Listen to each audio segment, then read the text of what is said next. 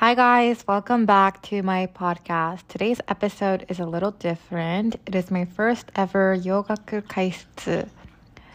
洋楽解説は英語で explaining the lyrics of English songs.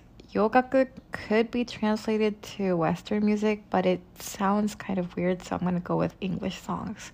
So, what's going to happen today is since I have way too many songs I like, I'm going to pick the song by shuffling my playlist.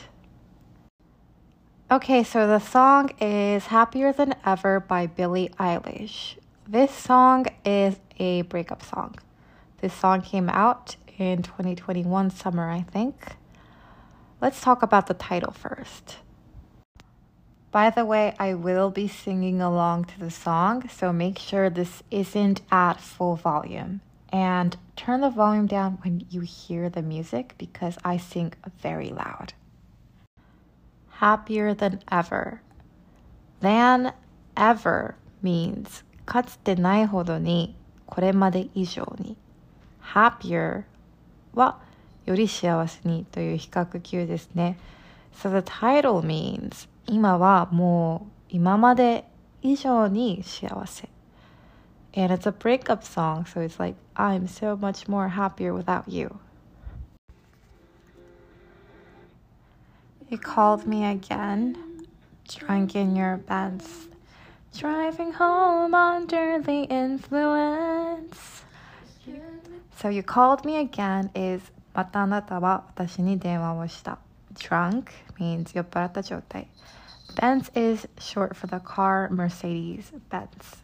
The meaning of under the influence means to be affected by alcohol. So, what's happening is he calls her again, drunk, while driving his car. Major red flag there. Bro is driving when he's drunk, which is a common thing in the States. But hey, no, don't do that, guys. I mean it.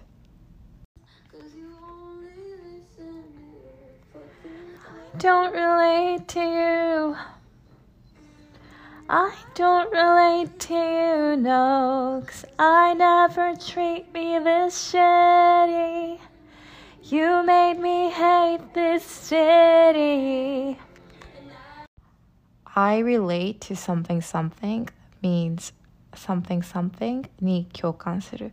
So if something is relatable, it means kyokan dekiru. For example, I find Emma Chamberlain very relatable.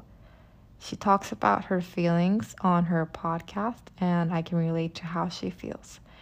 So when Billie sings, I don't relate to you, it means あなたには共感できない。